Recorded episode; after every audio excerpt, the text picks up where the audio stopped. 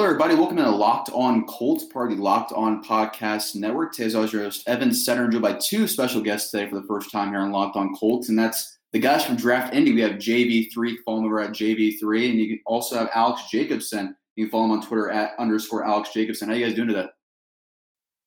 It's good. We're doing well. I'm having, it's, uh, yeah, I'm, I'm doing good too. We're, we're post draft season. Yeah. Yeah. Hey, I, am going to give you guys the floor real quick. Uh, Jay, you kind of were the Parris Campbell fan club for the Parris Campbell fan club even existed. I really impressed by willingness into existence that Parris Campbell is now Indianapolis Colts. So I know you, we talked about last month on the podcast, but for listeners who, who didn't know or didn't listen back then, why are you so high on Parris Campbell and why are you so ecstatic that Parris Campbell is now a Colt? Yeah, it, it's pretty crazy. Uh, I, I, went into it actually started watching uh, Terry McLaurin from Ohio State and I was watching him, and every time that I was watching him play, I kept like, who is this 21 that is just blazing fast? And uh, I slowly started to watch him instead, and I was just blown away right away. Um, the biggest thing that stands out to me and that made me so excited was he's just so natural as a receiver. Um, when you watch him, he's able to catch the ball away from his frame, which is one of my biggest uh, uh, pet peeves almost when when good wide receivers don't catch with their hands and you know hold their hands away from their body when they're making catches. And right away, it stood out how well he does that. And then his acceleration is just it's hard to even describe. You know, he ran the same approximately the same 40 time as per, uh, Phillip Dorsett. But when you watch him on film, the acceleration is completely different. And as soon as he starts running, he just got easy i call it like easy acceleration. He just it doesn't look like he's sprinting really fast and he's just blowing right by defenders. Um, so you just watch him and i was just blown away by how good he was and how much of a fit that i thought he would be given uh, watching the colts offense last year. Basically every time they ran a play to chester rogers or ryan grant or Nyheim Hines, there was a lot of screen passes and short uh, drag routes and stuff like that, and it almost never got uh, yards after the catch. It was they were really really low. Uh, one of the worst teams in the league in in uh, amount of yards that come after the catch. And the one thing that the offense desperately needed was a speedy player that could get yards after the catch. And it just the fit clicked in my head right away, and I was just blown away by how much how good he was and how much I wanted to see him play. And I honestly really never thought that the Colts would draft him. I thought that they generally would be looking for a, a larger wide receiver. You know, everybody was kind of mocking them tall, six foot four wide receivers, you know, like N'Keal Harry or Keem Butler, someone like that.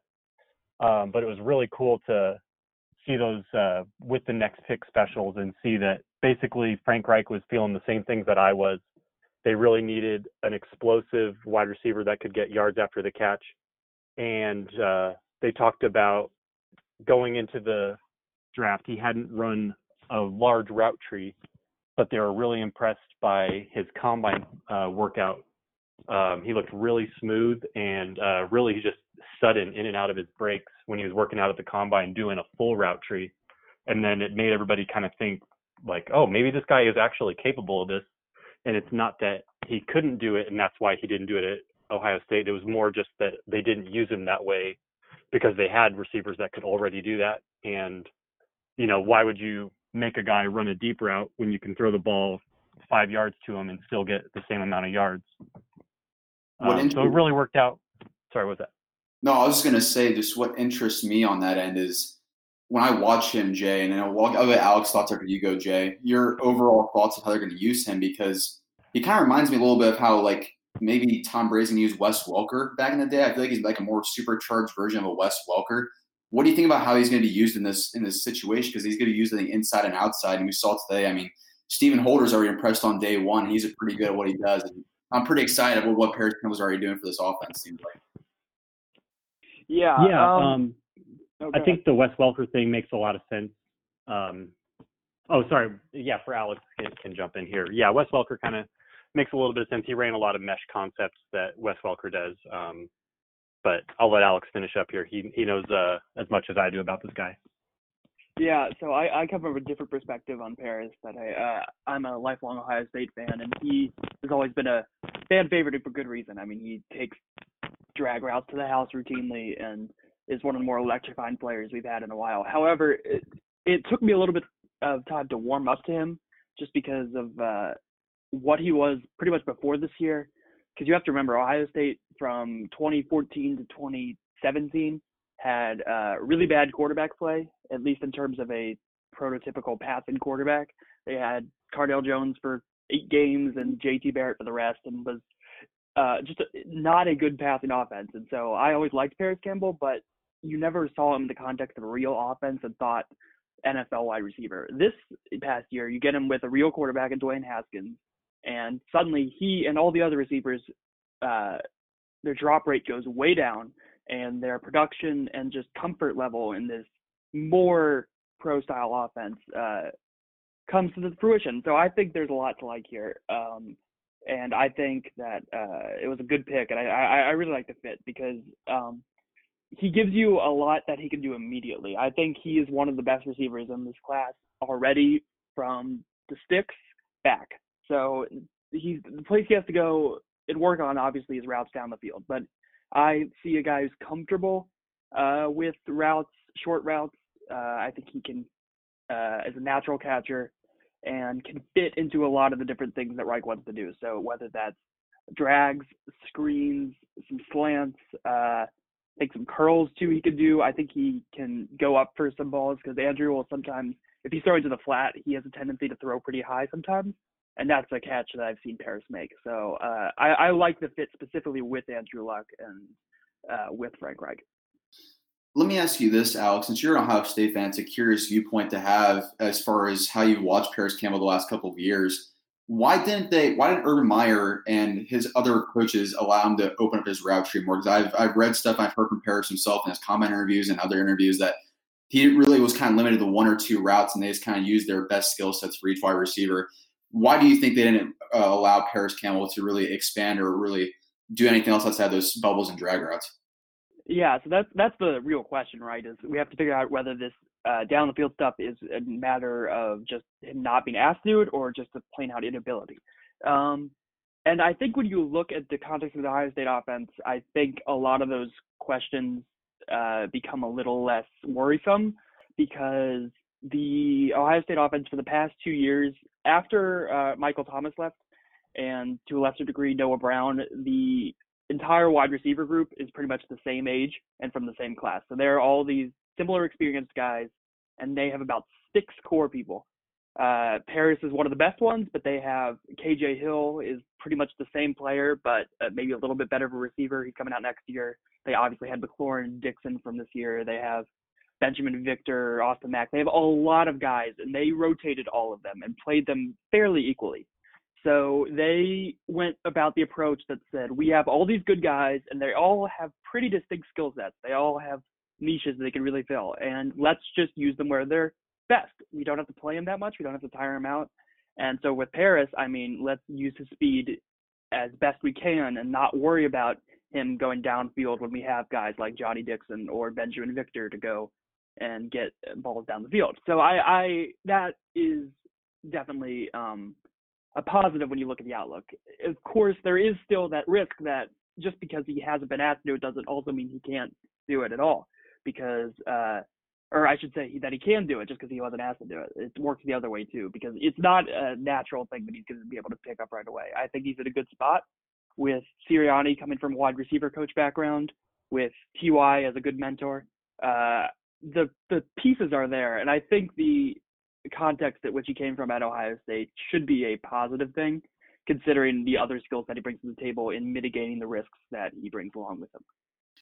Jay, I wanted to ask you this because I was trying to look up some Vegas lines as far as rookie of the year, and I couldn't really find Parris Campbell anywhere. And if I could, I'd lay down a pretty heavy bet he might be a rookie of the year candidate. What do you think is his role in this offense in year one? Because I don't think Colts fans realize how much an upgrade he's going to be over a guy like Chester Rogers in the slot.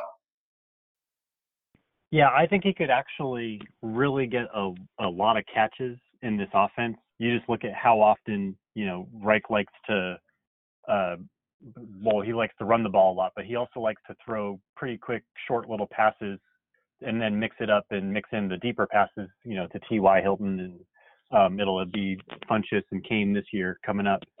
But all those little passes that he throws out to Chester Rogers, you know, little outs and uh, mesh concepts, stuff like that, that's all going to go to Parris Campbell, I would imagine, um, or a large number of them.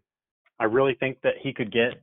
I think I don't think it's out of line to think like 70 catches is possible for him mm-hmm. as a rookie. And, you know, it's debatable whether that'll end up being 70 catches for uh, 900 yards or something. And he's, you know, basically doing what he did at uh, Ohio State last year, where he had a really low average depth of target, which is a concern with him. Um, but right now, you know, the only thing we've got to go by is just the video from today that Stephen Holder put out there, and already they're having him, you know, run 15 yard curls and stuff like that. So I really think that they're going to throw him into the fire as a uh, outside and and inside wide receiver. They move their receivers around a lot. Ty got a lot of snaps on the left side, the right side, and in the slot.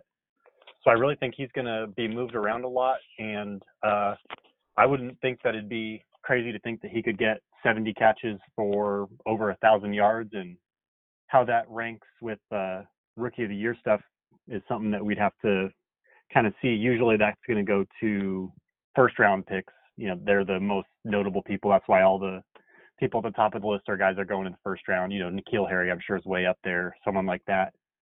But I think that uh, by the end of the year, he could be in the running for it, and you know, in talks, maybe get some votes for rookie of the year. I don't think that that's too much to expect at all. I'm right there with you, and I think if he does get that kind of force fed role early on, I think he's going to shine in that. But Alex, I wanted to ask you this question as a Ohio State fan as well, because I've seen some comparisons for Parris Campbell to a guy like Curtis Samuel, another former Ohio State Buckeye. I think he's a lot better than Curtis Samuel. What do you think about those two guys head to head as far as NFL prospects go? Yeah, so Curtis, Curtis is an interesting case both in college and in the NFL. In college, he was used more as a uh, in in the Urban Meyer system more as like an H back in that he took a lot of just straight up running plays more than Parris Campbell did. So there was a little bit difference in the role there where they recognize maybe that's just a context of the quarterbacks they uh, played with in their prime seasons. But I think that's a little bit of a difference in the role, but the players are definitely similar. So I think uh, after a bit of a rocky start, Curtis looked really good at times last year, and so I think that's um, a that would definitely be a uh, a good outlook for Parris in the near term. I think maybe that uh, Parris has slightly more just natural receiving ability. Again, it was not something that uh, that uh, Curtis Samuel was asked to do that much. He took a lot of the same type of plays, a lot of wheel routes. He, was, I mean, as much of a running back as he was a receiver. He was a really interesting player in their offense. So um, Curtis has made the transition finally, and he's looked pretty good at it. So I think that should give some optimism for a guy like Parris Campbell. I would not be, uh, I'd probably not expect him to be better or this first year than a guy like Curtis Samuel, but I think uh, just based on the, he's a better athlete too. I, I think there's probably more upside there with Parris. Before we move on here to our next player, I just want to get Jay's thoughts. When you saw the card, I don't know if you were near TV or not, but when the 59th pick happened and I immediately DM'd you. I DM'd you exclamation points. I'm like, oh my God, this is actually happening. But when your phone started blowing up, you realized uh, Parris Campbell, the guy you thought about the whole time, was a Colt. What was just your instant reaction? Man, it was it was really funny. I was uh, I watched the entire first round and the uh, day two up until the Parris Campbell pick. I left my house.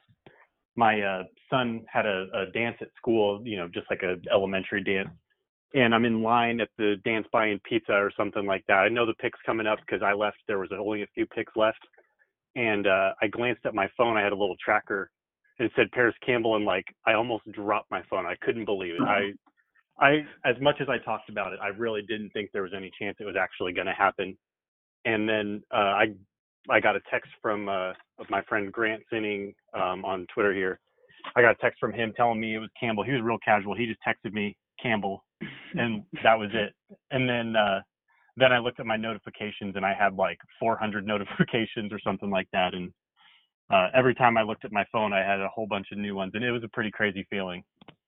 Yeah, I have to imagine getting the guy, and the more I watch him, Jay, the more I don't blame at all for the way you've been acting the past few months about Parris Campbell. Because when I turn when I turn on tape for a couple of Ohio State games, I was like, "Oh my goodness, this guy's a lot more upset than I thought he did." And good on you for getting for finally getting the guy in the system. So it's exciting to have Parris Campbell in Indianapolis, and I imagine Jay's gonna be driving that fan club all the way to the end there. But let's move on to our next topic here, which is the overall trade back. And I want to get your thoughts on this, guys, because the Colts moved back from 26 to 46, and they moved, moved back again from 46 to 49. But your overall thoughts on getting moved back from 26 about about 10 or 11 spots, getting Rocky Ya-Sin, the, the guy who was still got 26 there. But I think it's a really good trade, another savvy trade by Chris Ballard. I'll start off with Alex here. What do you think about getting another 2020 second round pick from Washington, where Chris Ballard is going to have again another high pick for the third straight year to second round. Yeah, so it's an interesting outlook in the fact that I don't think on the surface, I think everybody agrees that the trade in 2018 from three to six was a slam dunk, no questions asked. Uh, I think there's a similarity to this trade in the fact that they probably got the player they still wanted all along in Rock Ya-Sin, but I don't. There was some uh, downside with this trade. I think it worked out. Uh, they ended up getting Banogu with that pick and still ending up the guy or ending up with the guy they were going to get at 26 because after Jeffrey Simmons was gone, it's pretty clear, at least to me, that Rock Ya-Sin was their guy. Um, in terms of value, moving back from 26 to 46 and picking up a second, it's not amazing. It's I think it's a it's, it's a good trade and it worked out for them because if we uh, imagine us uh, after day one and it's Rock Ya-Sin at 26, I think we are maybe a little less happy with that than we are with Rock Ya-Sin at 34 with this extra pick. So if this was this is what they were going to do all along, I like the pick. In terms of a team building perspective, which is really what fascinates me, I appreciate it because he Chris Ballard is clearly uh, building this team for the long term, and this is just more evidence. I think that uh, that second round pick is going to be probably pretty good. Washington is throwing. I love Dwayne Haskins, quarterback one in this class, but I it's going to be a rough start in an offense with no talent. Uh, and uh, Adrian Peterson is probably their best skill position player, or Derrius Guice on uh, recovering knee. Re- the Washington is not in a place for immediate success. So that second round pick, it's probably not going to end up as good as the Jets because it's hard to end up as good as the second best second round pick. But uh, from a team building perspective, I don't think it's a slam dunk, but I, I do like the move ultimately. What do you think about that, Jay? Do you agree with uh, Alex mostly that you think it's more of a long term planning? You like that idea? Yeah, I definitely um, I, I like the trade a little bit more than uh, some people did. 20 spots is a lot to drop, and and it's a lot closer to a break even kind of trade down um, than it was last year. But you know they get the pick next year, and I really think it makes sense from the building for the future perspective. I think that regardless of their record last year, this is the kind of move that Chris Ballard would was going to make, and you know this is his. He's got his plan that he laid out ahead of time, and he said he wasn't going to adjust it regardless of how they do. You know, if they were on the verge of the Super Bowl, he wasn't going to try to go all in and win a Super Bowl this year. He's trying to build long term, and I think that this is the kind of move that he would have made last year if they went six and ten instead of ten and six. Um, the only player that they really missed out on that I would have wanted them to get would have been uh, Jerry Tillery. I think that would have been a better move than Rock Ya-Sin. Um, just for me personally, I wasn't a huge fan of Rock Ya-Sin. I thought he was pretty decent, but uh, all in all, getting that pick next year, it's probably going to be a top 40 pick, you would think, and uh, that's that's going to be a major coup next year in what we always say is a better draft class than this class was. I'm, I'm right there with you. I'm going back to Alex here for a second because I, I, think I'm, i agree with you there about Jeffrey Simmons. It seems like that was their guy all along. There was so much smoke around Jeffrey Simmons to the Colts that once he went at 19, I think that's when they decided to move down and really start taking calls there. But was there any names that were still about 26 for you personally, Alex, that you would have taken over moving back? Yeah, I think Tillery is definitely the main one for me looking back. I just it, the fit with him in this scheme with two defensive tackles who maybe had unsustainably good years given their age is was just really enticing and I think he maybe presented the more most upside out of anybody in that group. However, um after investing in the trenches so heavily, I do not uh, have a problem with them looking to the secondary again this year. So from that perspective, I appreciate that. Uh, who would I have taken at 26 over him? A, fair amount of people. I really like Byron Murphy. That was one of my top guys, and I think he gives you more ability in zone than uh, Rock Ya-Sin does right now. I think he's a little bit better of a fit. Although if you're talking as they've uh, hammered home to death, this Rock Ya-Sin is the prototypical from a character perspective and an effort tackling all that. He does fit the horseshoe mentality they talk about. So I, I, I do appreciate that. Um, would there there would probably be some guys personally I would have taken over him, but I totally given everything they had going for them, and plus especially given the uh, the coup of the top twenty or the top forty pick next year, moving down makes a lot of sense. Yeah, really good point you bring up there, Alex. And I'm going to bounce back to Jay here. What do you think about them really kind of bypassing defense tackle in this year's draft? Because I think that kind of shows to me they still have trust in a Denico Autry and Margus Hunt, but also that I think they have a lot bigger upside than we're even talking about a Tyquan Lewis inside. What do you think about them kind of ignoring that defensive line part of the draft? I mean, they kind of got Ben Banogu as a Swiss Army knife all over the place, but that interior defensive line, a knee we all thought was going to be attacked in the first few rounds, never really got attacked. Yeah, that was really interesting uh, because everybody went into it thinking that defensive line would would be a, a big need for them, something that they would want to address. But I know that um, they want to move Tyquan Lewis inside. I was assuming it was going to be more of a um, almost like a Michael Bennett type role where he plays defensive end and he can move inside on passing downs. But it sounds like they may be thinking full time moving him to three tech if they're thinking uh, that they're settled with their defensive line, uh, the top four right now with Hunt, Autry, uh, Tyquan Lewis, and then Jihad Ward, who showed some flashes in his little bit of time that he played last year but I still expected uh, them to address it at some point. I know there was a lot of talk about them going early. I kind of thought that they wait till day two or three because historically Rod Marinelli defenses don't usually value a defensive tackle that high. They feel they feel like they can scheme up pressure from the inside uh, without necessarily having top talent there. But uh, it sure seems like they're happy with that rotation, and it was a surprise. But I don't think it's uh, a move that they can't that they can't justify. So it's it's a yeah, going it's surprising off, going move, off of that. But oh, good. Going no, off of that, I, I think it's surprising. Um, I think it's a uh, interesting indication on what their views of Jihad Ward and uh, Grover Stewart are because if that's, I mean, you need all those guys to make the roster, so you have to be feeling pretty decent about those guys if you're not addressing defensive tackle. So I, I it's an interesting a move we none of us expected, and I'm just interested to see where they go with it. We all liked what Ward did in his limited time here uh, last year before getting hurt. Maybe that's a guy they want to keep rising up. They see him as sort of a second draft, so to speak, candidate with who's a former second round pick who just might stick in his next spot. They've had success. I mean, they've had success with those guys in this uh, regime so far. So I maybe it, it makes me a little nervous, but um, I think this need to to make this move work, you need either just no regression at all from either Hunt or Autry, which seems next to impossible, or either Ward, Stewart, or most likely Tyquan Lewis again to make the step into being a legitimately impactful role player. One of the underrated guys I think was drafted by the Colts, and it was on the beginning of day three. I know we'll hit on Bobby Okereke a little bit, but I feel like he's kind of an easy selection as far as he's going to slide in with Darius Leonard and Anthony Walker long term as the linebacking core. But I have a feeling that Khari Willis might be a guy who really tests Clayton Geathers in camp and might take his job earlier than we expect. So I'll start off with Alex here to go to Jay. You watched probably a little bit more of Khari Williams, Willis than I did, Alex. What do you think about the four Michigan State Spartan? How they here? Yeah, so he's he's an interesting guy. Um, again, fits all their character uh, concerns they want. He's not he's not the athlete that they uh, targeted in, throughout the entire draft, um, which I uh, which was a little bit uh, interesting because that goes against what their philosophy was for the entire rest of the draft.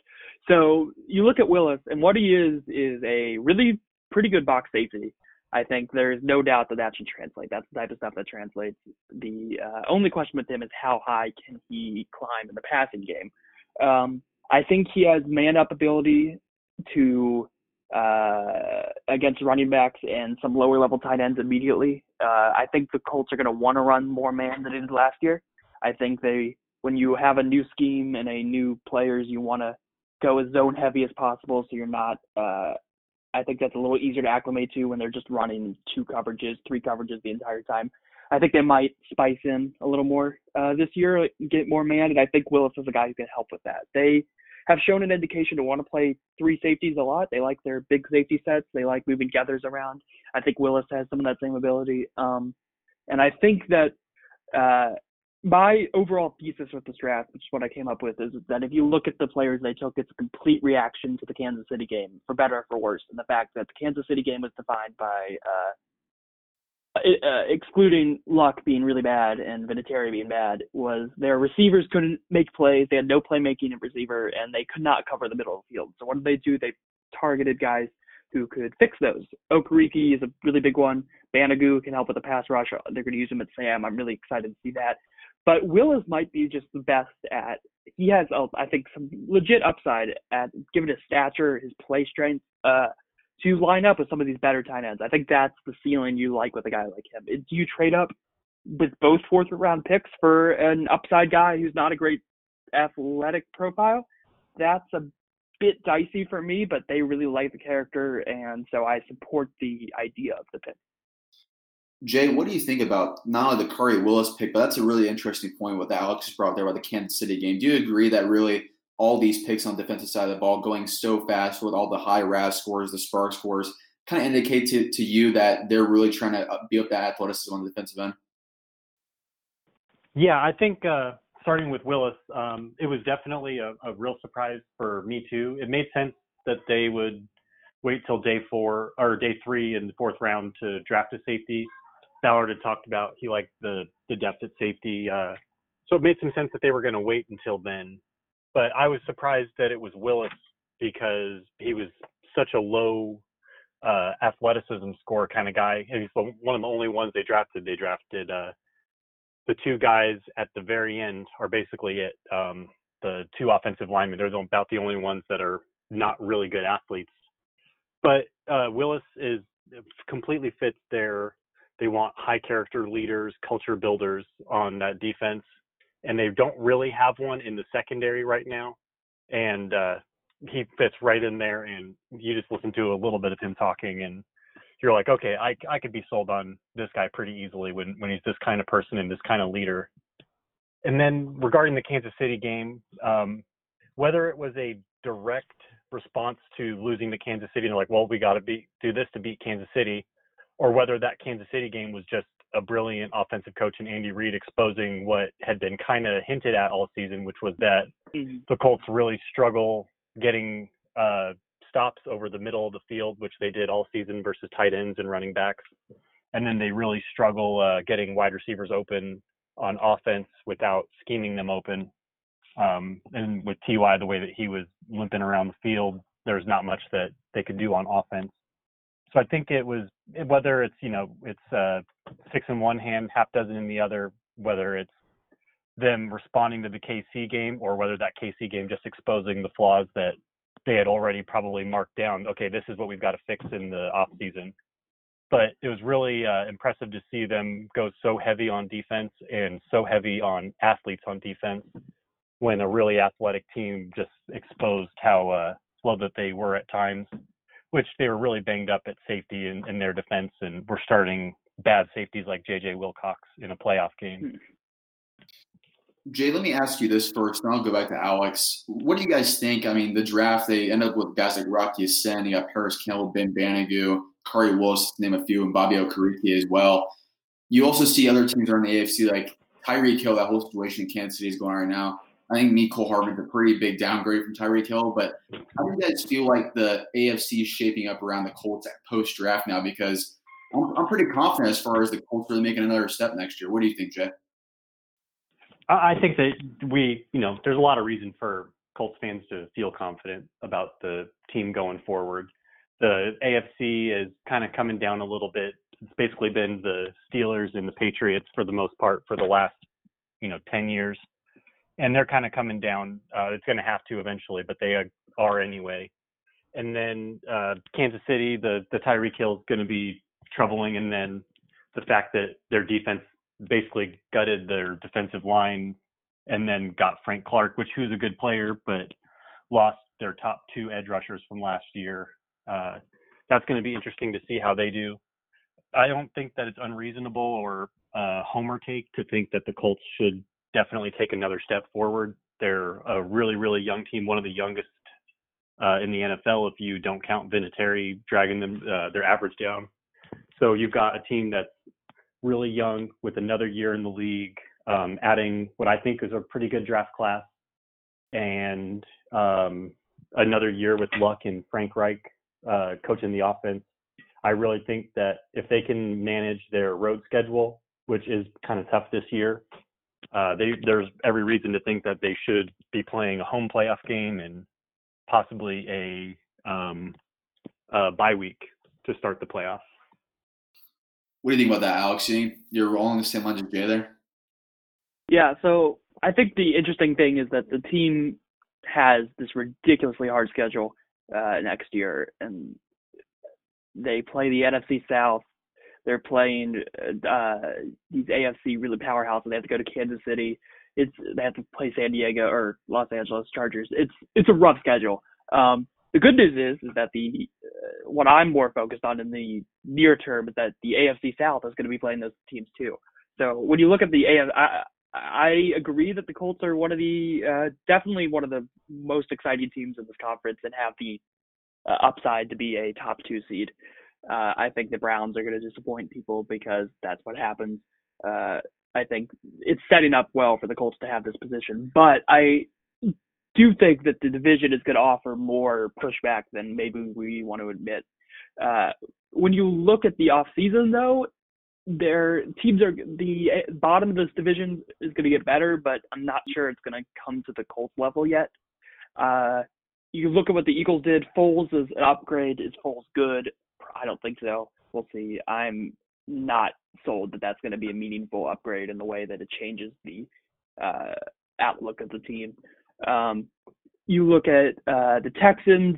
The Texans uh, had their sorry. The Texans had their uh, plan in place, and it was thwarted by Howie Roseman, who I said every Colts fan should send a basket of fruit to, for taking Andre Dillard and forcing Houston to go into next year with uh, terrible offensive tackles, and the only thing they're adding is a guy from Alabama State. So he might work out, but we'll see. And then Titans are still with Marcus Mariota. I mean, how high can they really get? Their first round pick. We all like Jeffery Simmons as a player, but he's not going to be able to make an impact this year. So I think that within the context of the division, they're looking good. What the question is, is how they can fare with this uh, start to the season, especially against these really hard teams, and then whether they can go on another run probably towards the end of the year, because that's you've heard Irsay talk about it. That's the goal is this home field advantage and getting a bye week one. Uh, that's a really exciting proposition. I think they have the juice to do it. Um, I would not be. There's probably some letdown after maybe outperforming last year. There's probably some regression, but I do think the important thing about this team is that the bottom has risen a lot. The the depth was going back to that Kansas City game. The safety depth, the linebacker depth was bad. When Anthony Walker got hurt, especially when Geathers got hurt, that's when the team got exposed. But when you can raise the depth, you can overcome more of those injuries.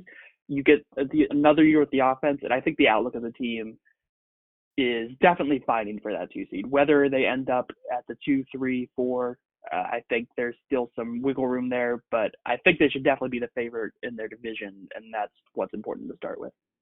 Closing things out with the final few questions. Appreciate your time, guys. Jay, I'm going to toss your way here.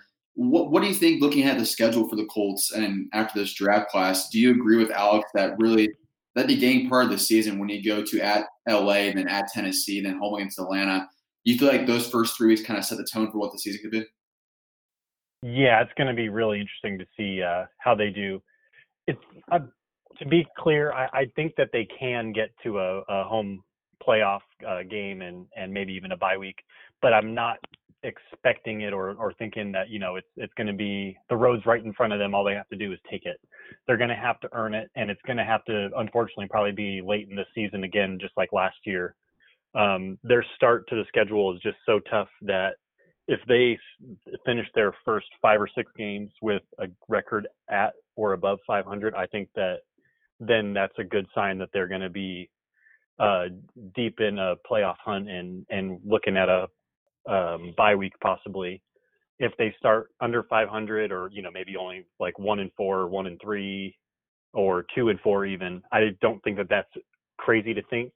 But their second half of the schedule is really easy, um, and they could get there eventually to a playoff game and maybe even a division uh, title. But it's going to be real interesting, yeah, based on those first handful of games. If they can, if they can break 500 there, I think the rest of the schedule lays out pretty well for them. Alex, I asked Jay the last time he was on on the podcast, and since you're joining him, I might as well ask you as well. What's your expectations for next season as far as do you think it's actually Super Bowl or bust, or do you think just making that deep playoff run is good enough? Yeah, I'm I'm not buying into the Super Bowl quite yet. I think this team still has uh, ways to go and the ability to go farther, but I think they still need more time, and I still need to see more proof concept with Reich. I want to see another year with that. What are my expectations? Uh, I can go with the cliche. I just want to see that everybody gets better and that the team overall by the end of the year looks solidified. Because I think there is a potential that this goes pretty bad at the beginning of the year. I don't think that's a scenario that's getting tossed around enough, uh, just given the high they came off of last year and the uh, start of the season they have. So what are I I think it's you need to expect them to make the playoffs for sure. I think a division title is probably a good place to um, set your expectations. That's clearly a, that I mean that's better what they did than what they did last year. Uh, I think that's important to recognize. So I think that's maybe where my expectations are, and then uh, going against a tough five seed if they're at home. It's probably hard to see them. I, I, I would have, uh, I would expect them to win. So maybe my expectations are probably somewhere in between a division title and a division round appearance. Good stuff, guys. Good stuff. Appreciate you both coming on here. Whichever one of you guys, Alex or Jay, I know you guys have a podcast out there. If you guys don't know about it, at Draft Indy, they have a really exciting podcast out there. They just actually revived it a little bit ago. It was in hiatus for a little bit. Either Alex or Jay, whichever one of you guys, if you want to tell listeners about Draft Indy real quick, if they want to subscribe. Uh, yeah, I'll go. Yeah, so um, Draft Indy, uh, you know, follow us on Twitter. Uh, it's four or five of us usually, usually just three or four at the most. Um, we all are Colts fans. You know, we're we're fairly realistic. I feel like uh, we're not going to be the kind of people that are are carrying water for the team and and not talking about issues that need to be players that you know we are think are struggling or need to do better. But we're also not uh, we're not unrealistic about you know good players. Like we realized pretty quickly, Darius Leonard's a really good player, uh, stuff like that. So I think it's a I think it's a good podcast. I think you guys should listen. You guys definitely should go ahead and subscribe to our Draft Indy. Alex, Jay, this is a lot of fun, guys. Appreciate you listening in, and thanks for coming on. We'll back to you guys Monday.